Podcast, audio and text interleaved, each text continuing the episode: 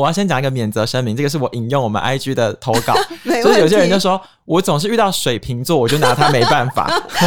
所以其实我有点好奇是，老师就于大分类来说，这种十二星座的分法，它也有一些些解读上面的意义吗？假设。你没有办法去避免碰到水瓶座的人，比如说啦，他就是你的这辈子都甩不掉的人，那怎么办？我就会把他星盘拿给老师。请问老师，我要怎么办？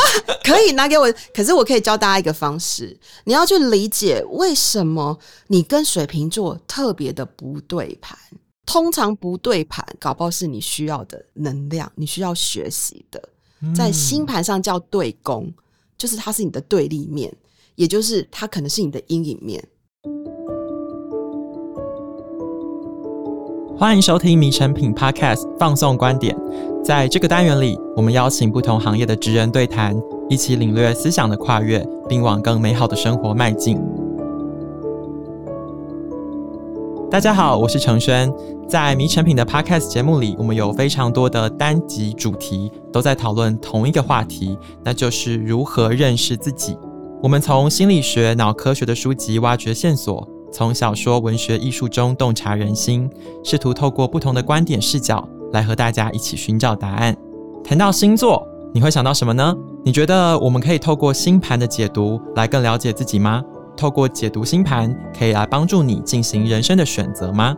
今天的节目呢，我们邀请到传记作家，同时也是钻研占星领域非常多年的林静怡老师。和我们一起聊聊如何透过星座来更了解自己，并且找到在这一个变动年代的内在平衡之道。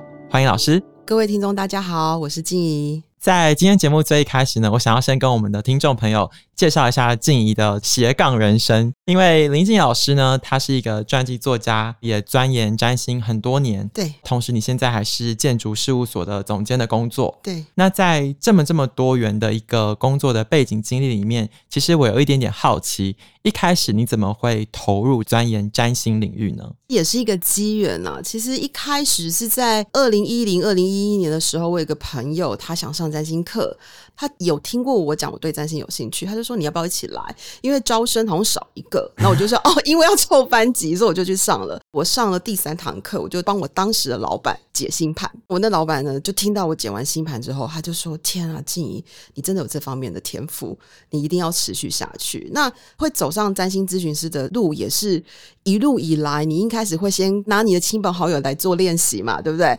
后来亲朋好友就跟你说：“哎呀，我觉得你好棒，好准，你可不可以再帮我谁谁谁？”就越来越多人预约。所以其实我这个斜杠是被我的个案们推着走的。那我自己也觉得这个工作对我来讲是比传记作家或比其他的工作来讲是更让我开心跟快乐的一件事情，因为你会看到一个人他透过星盘的指引，透过他找到他人生地图的 GPS。这件事情活得越来越好，活得越来越有光彩。我有时候听到我的个案们跟我回馈，那很多是长期的个案，然后跟着你很久，你就会觉得哇哦，你看到那个人生可以怎么样的蜕变跟转化。我觉得那个当中你会看到生命的一个潜能跟所谓的一个人性。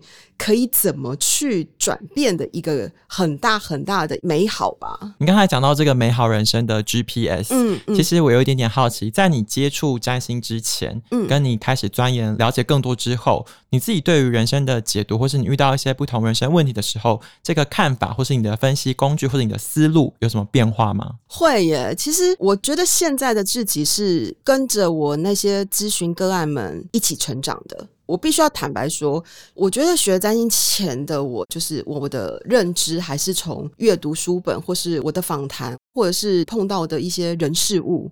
可是学了占星之后，你发现你打开了宇宙，就是你不是只有世界观，你有宇宙观。其实我常在说，就是很多人就说啊，你看星盘啊，就是太阳吗？我说 no no no，其实每一个人的出生地图都是一个太阳系。为什么星盘让我着迷的地方，是因为它是非常非常精准精算的。它其实四分钟一度，很精确。以前我开始学的时候，还曾经用手算过星图，但是现在不用那么可怜，现在有专业的软体。那你想想看，四分钟一度，然后跟你同年同月同时同分，出生在台北的，在伦敦，在纽约，你们的星盘是完全不一样的，你们的生命地图也不一样。所以它其实比较呼应我相信的，每一个人都是独一无二的个体这件事情。当你有这样子的认知。之后，你在看你自己的为人处事，或者说你看到你生命当中，不管是经历好的、坏的，或是我们常讲说，人一生当中基本上都会经历一些大大小小的横逆或逆境嘛，你会觉得那没什么了，因为你会知道生命的潜能，你会知道其实有很多很多的正能量。其实靠着是你碰到的困难，你经历的挑战，你去把它触发，然后甚至也因为你这样挑战成功，你会 inspire 你身边的人，或是你的生命，它的故事基本上就是你自成你的复原能力了。你刚才讲到这个生命故事，因为你过去是一个非常非常多产的传记作家。其实如果大家想要了解成品的故事，你去找成品时光，也是静怡老师执笔写的。对对对。那我有点好奇，就是你访问过这么多的，比如说老板或是企业管理者。对，你会试图用星盘的角度去分析他们的领导方式，或是他们对于企业当然，星盘是我非常重要的参考工具。我觉得也是因为我传记作家的身份，所以个案的 database 有我们讲的名人们，然后也有像我这样的一般人，跨不同的年纪。那因为我个案还有分布到海外嘛，其实。嗯我都形容我咨询是像跟个案约会，这也是我一个个案跟我讲说，哇，我今天要跟静怡老师约会，我就觉得哇，这个约会这个词还真不错，没有那么的严肃，好像咨询好像就是一定要坐下来，或是一定要怎么样。我其实用了星盘做了非常多疗愈每个人过去创伤，或是他需要想要去突破的一些，不管是个性上啊，或是他想要疗愈的那个事件，我觉得发现就是说，它其实是一个。你跟你个案共同探索的一个旅程，其实很像阅读，阅读一个人的生命故事。只是说我在这个阅读里面，我带进了叙事治疗的力量，我带进了他可以看见未来。当他看到那个人生地图的时候，他基本上他就有那个动力去前进。否则，一个人他一直沉溺在过去，因为五年前的你跟现在你一定不一样嘛。那未来的你跟现在你绝对会不一样。所以星盘是什么？它不是一个静止的命运。它不是一张死板板的图，或者是说你觉得哦，你一定是怎么样的宿命？No，不是，它其实是一个流动的生命模式。你可以从这个流动的生命模式里面去寻找到你想要规划的人生，你想要活出来的自己。或者去发现你忽略的自我，这它是一种自我觉醒跟一种自我疗愈或自我觉察的一个很好的工具。那如果站在比较实作面问比较细节 detail 的部分，嗯，假如说今天有一个人他来找你，他是一个比如说团队的领导者，部署之间总是有一些磨合上、沟通上的问题，是。那这个时候他要给老师什么样的资讯？那你会怎么帮助他？基本上呢，我们星盘是这样，就是你会有上升星座，它其实会有十二个宫位。那这十二个宫位其实代表你每个人生不同的十二个面相。哦，所以对于一个领导者来说，他如果要看他怎么去领导他的部署，他的管理风格，除了我们看他整张星盘的个人的能量特质之外，我可以看他的部署宫位、他的员工宫位、他的同事宫位，然后还有的合作伙伴宫位，然后给他最好的建议。哦，所以其实是可以看到这么细的。可以的，可以的。比如说，像因为最多人一定会问爱情跟感情嘛，对不对？那比如说，我其实很常做到婚姻关系的咨询。通常我发现，当两个人走进婚姻会出问题的原因，是因为在星盘上很好玩哦。星盘上的恋爱是第五宫，嗯，但婚姻是第七宫，他们是不一样的宫位。但是呢，就是很好玩，就是对应到我们现实的人生是：当你进入婚姻，你怎么还会拿爱情的样子？去经营你的婚姻呢？五宫代表的是创作、孩子、恋爱、玩乐；七宫代表的是合作伙伴。所以，当你已经跟另外一个人，你们进入婚姻关系，其实你们是共同组成这个人生股份有限公司的合作伙伴。对对对。那为什么星盘第五宫又是孩子，又是创作，又是恋爱？其实第五宫就是玩乐的宫位，它其实是狮子座的宫位，嗯，所以让你尽情的展现跟表达自我。所以占星是这样子的，你就把十二个面相当成你十二种要发展不同的原型跟能量。比如说孩子跟恋爱为什么这样？其实纪伯伦讲的很好啊。其实孩子是父母的创作，所以你就可以理解为什么武功它是恋爱，是孩子，是创作力。其实，在准备今天的访纲之前，我有先在我们迷成品的粉丝当中做一个调查。哦，真的吗？我就是在我们的 IG 上问说，嗯，你有没有跟某些星座特别不对盘？就是每次遇到这些人，你就没辙。其实我想到的是这样子哦，就是我们古时候我们在挑对象的时候，我们会去合八字。对，那我就想说，那如果放到星盘这个角度，我们不局限于爱情找对象，对，包括我今天要组一个团队，我开个公司，我要找伙伴，对，或是我有一个合作，我要找客户，那这些星座上的问题，它是能够如何去帮助我解决我实际上遇到的这些人和人沟通合不合的状况？我们在占星学叫合盘，你想想看嘛，我说一个人的星盘就是一个太阳系。它就是一个小宇宙，所以合盘的概念是我把你的小宇宙跟另外一个人小宇宙合在一起看，你们的小宇宙的行星会产生什么样的变化？什么样是相吸？什么样是相斥？那怎么互补？怎么融合？那对立面我怎么去经营？这个就是一个经营管理领导的智慧。团队领导智慧在这边，你团队不可能全部同质性的一群人，那这个团队其实是没有创新性的，它只会很有执行力。相反的，如果我的多元性很高，我就是要处理冲突面就会比较多，当然它的创新性会比较高。可是作为领导者，你要怎么去 lead？或是我要怎么去让我的团队可以更好的去共同运作？这个就是占星跟领导跟管理会合在一起。我在运用上其实运用非常多诶，还有很多是亲子合盘。我这边很多刚才是爸爸妈妈想要了解怎么样去让孩子的天赋自由，或者是说我怎么样去教养我的小孩，尤其像那种。到了青春期很冲突的时候，他们就说：“为什么我孩子都不跟我沟通？”这个两个一合盘，大家可以知道了。因为站在老师你的专业，其实你在看或者是了解一个人星盘的时候，你是用宇宙的整个维度去看。对。但是其实对于一些比较没有那么熟悉，他可能是一个比较门外汉的听众来说，常常听到的星座，他觉得就是十二星座。对。他就是看太阳，他也没有像你讲的什么宫位啊，或是其他更细的部分。像我们在搜集这个 IG 问题的时候，大家就会回说：“我要先讲一个免责声明，这个是我引用我们。” IG 的投稿，所以有些人就说，我总是遇到水瓶座，我就拿他没办法。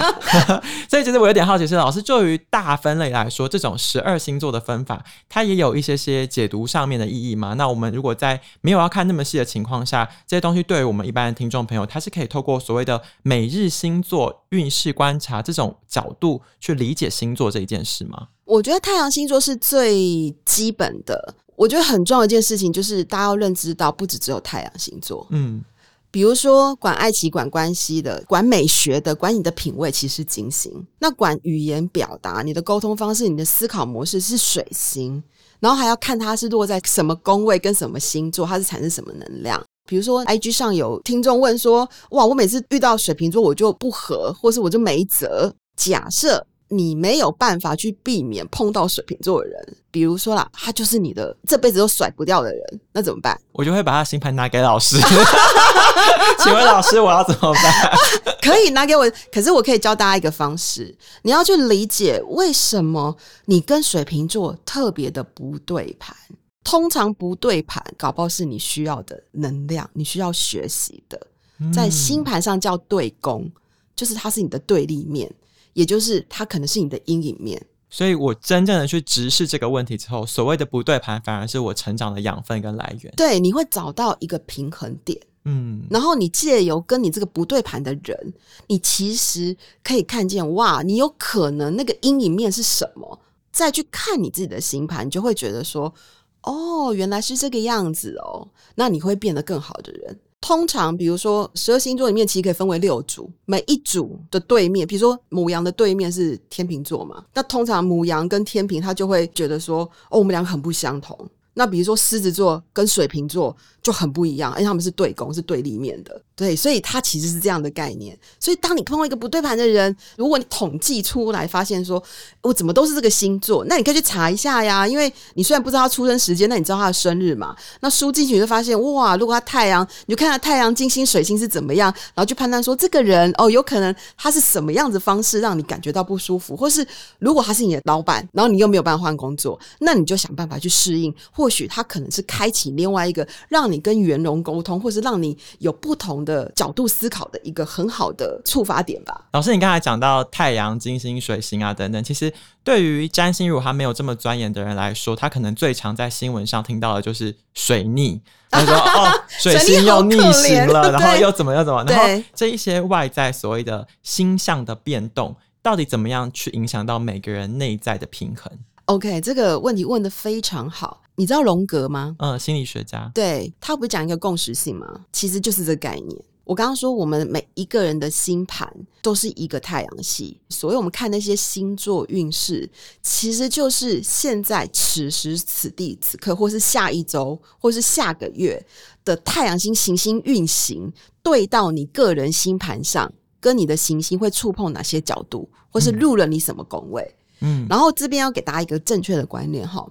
看运势不是看太阳星座，是要看上升星座。哎、欸，原来都误会了。当然，你不知道你的上升星座，你可能会觉得说：“哦，我不知道，所以只能看太阳。”因为大家比较理解就是太阳。那事实上，以占星师的角度，就是我们一个人的星盘的定位点就是上升星座。嗯，上升星座就是你出生的呼出的第一口气，由它定位成整张星盘，它有点像人生这张地图的坐标点。就它定在这边，然后你才会知道说，哦，你太阳落在什么宫位，水星落在什么宫位，冥王星、海王星落在什么宫位，这样子。那它的概念是怎样？就是你的小宇宙碰到当下大宇宙那个状况，它其实就是共识性。我们为什么看到所谓的趋势？比如说，你就会发现，哎，为什么这阵子大家特别喜欢什么，或这阵子。好像特别红什么，那叫集体潜意识。在占星学里面的木星可能就会扮演这样的角色，或是天王星代表变化。因为天王星七年走一个星座，你就发现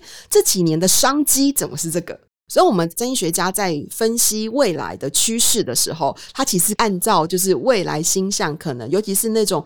一次要走很久，比如说天王星七年走一个星座，海王星十四年嘛，冥王星二十年嘛，所以他会应用这样来预测，可能社会跟世界或是人类可能会发生什么样的革命或什么样的改革跟什么样的变化，是按照这个来的。那因为同一个人他的出生时间地点确定下来之后，他就会得到一个星盘的资讯嘛。对。那带着这个星盘资讯来找你，我二十岁的时候、三十岁、四十岁遇到不同的问题的时候，即使拿着同一个资料来，老师的解读跟诠释方式也都是不同的。会，因为其实我刚刚说一个人的星盘嘛，它其实就是他的生命的蓝图。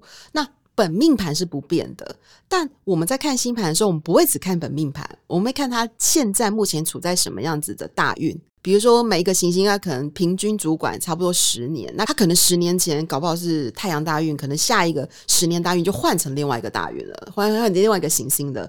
然后每一年又有不同的行星，就像值日生的概念。然后它每一个阶段，天体的运行是无时无刻在改变的。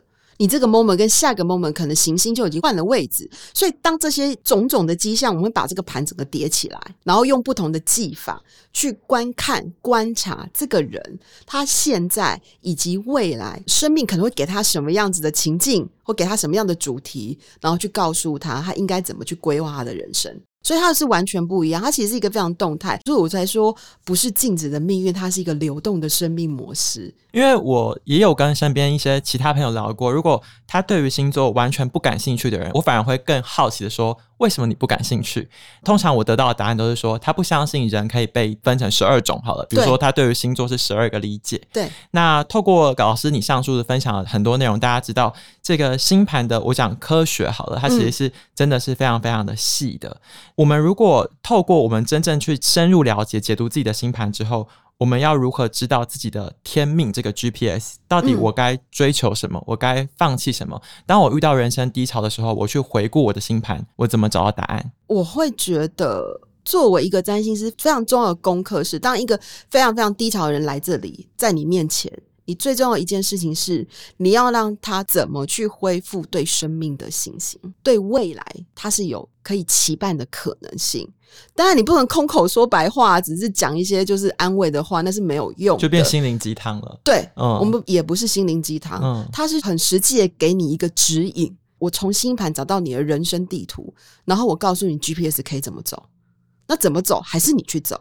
可是我们可以告诉你说，什么阶段、什么时间点，你可能要特别特别小心什么，或是你可能这个时间点你有转机，你一定要把握，就是这样。我有一个企业家个案，他那时候来找我的时候，他其实已经要把公司收掉了，他就已经决定，哇，他可能撑不下去了。后来这也是他 feedback 给我，记忆你太准了，真的就在我讲那个月份，突然有一个大金主愿意再给他一年的资金，让他去踹他新的商业模式，他就跟我讲说。因为这一个转机，他的公司就持续下去，而且还真的转型成功。然后我这边有个实际的个案，我最近比较常分享，是我非常 part of 这个个案，这个女生。她呢是一个台湾女生，嫁到美国去了。她是一个空姐，但她从小的梦想是当机师。欸、开飞机的哦，嗯，他后来就用他空姐的薪水呢，开始学开飞机嘛。他预约我的时候，我后来才知道，其实他决定他要不要放弃这个梦想。当然，这三年他只要有关键时间，或是他遇到要关键的决策，他一定就会来预约。然后我们就从星盘上给他一些指引跟答案，因为他随时都有跟我 update 他的讯息。他就说他考上机师了，而且是正式的航空公司的机师，他现在在受训。他前两天赖我说。哎、你什么时候来美国？我开飞机来接你。我就讲哇哦，通常都是开车嘛，对不对？你就会很开心。你可以看到星盘，就是我们讲的人生地图，它可能可以展现的那种创造力。哎、欸，我觉得我其实二零二二年年底最开心的一件事情，是不是我瘦身成功？我也是看星盘去决定我瘦身的时间。哎、欸，其实还蛮有用的。看星盘可以看什么时间瘦比较不会吃力。这样，其实我事前在跟老师聊星盘的浩瀚宇宙的时候，嗯，我有把它分成两个面向。第一类就是你刚才讲的，像是这个空姐的故事、企业家的故事，就是对外去突破职涯的瓶颈。对，那另一类呢，其实就是向内去建立一个亲密关系。是我很喜欢听老师分享这些个案的故事，你有没有比较印象深刻的是他在建立这种亲密关系，不管是亲人或者是爱情的时候，透过你的帮助，他做了什么样的改变或调整，去重新定锚自己的这个 GPS？太多了，太多了，包含亲子之间，然后他们本来不讲话，然后重新破冰。我其实想分享一个我多年前的个案，然后这个个案其实有点悲伤，是让我看星盘的时候，他其实跟爸爸已经多年都不讲话了。我可以感觉得出来，一个人星盘上，如果你有父亲的情节，尤其是女生的话，她其实很容易在跟男性的关系上面会有比较不和谐的一个议题会出现。因为毕竟一个人星盘上的太阳就代表爸爸、父亲，他其实就是你第一个相处的男性原型嘛，尤其是对女生来说，因为他来咨询的时候是要谈他的感情，那我看到的是他其实必须要先跟父亲做和解。哦，对，否则他的感情就会一直重复同样的模式。后来呢，因为我看到他的星盘当中，我就问他说：“你跟你爸爸的关系是不是不太好？”他就说他们已经很多年没有讲话了。然后，因为我从他的星盘行运来看，他父亲应该是处在一个身体状况很不好的阶段。我就会说：“哎，请问你的爸爸现在的身体状况是怎么样？”他就跟我讲说：“哦，对啊，之前生了一场重病，然后现在在家里休养跟复原这样。”后来呢，我就跟他讲说。你要把握时间跟你爸爸做和解，因为我们刚刚其实有讲嘛，就是一个人星盘上的太阳代表就是每一个人的父亲。那对于一个女生来讲，其实男生也是一样哦。我们从出生到长大的过程当中，你第一个碰到男性原型就是你的父亲，所以你跟你父亲的相处模式可能会带进你在经营感情的关系里面，你可能会看见同样的问题点。如果你发现你一直在感情里面卡关，你去回顾或者去探索你跟父亲之间的关系，那同样这个女生她必须要去跟她父亲和解，她才有办法去理解她怎么去跟男性相处，或者是说她在关系里面为什么她永远就是受伤的那一方。后来我有给她一个时间点，她也很听话，她就说好，她愿意回去跟她父亲做和解。我忘记过了多久时间，他突然赖我跟我说。他其实很感谢我，感谢我的原因是因为他的父亲在我讲的时间点就突然过世。其实他最没有遗憾的是，他在父亲过世前，他们父女和解了。这是他觉得星盘带给他最大的力量，否则他会后悔。这个是我印象比较深刻的例子。那跟自己对话这件事情，其实也非常多的个案啦。所以我觉得我们人不是独立存在在这个世间的。你要怎么定义你存在的本质跟存在的定义？哈，其实星盘它其实就在讲人跟自己的关系，人跟他人的关系，人跟社会的关系，人跟世界的关系。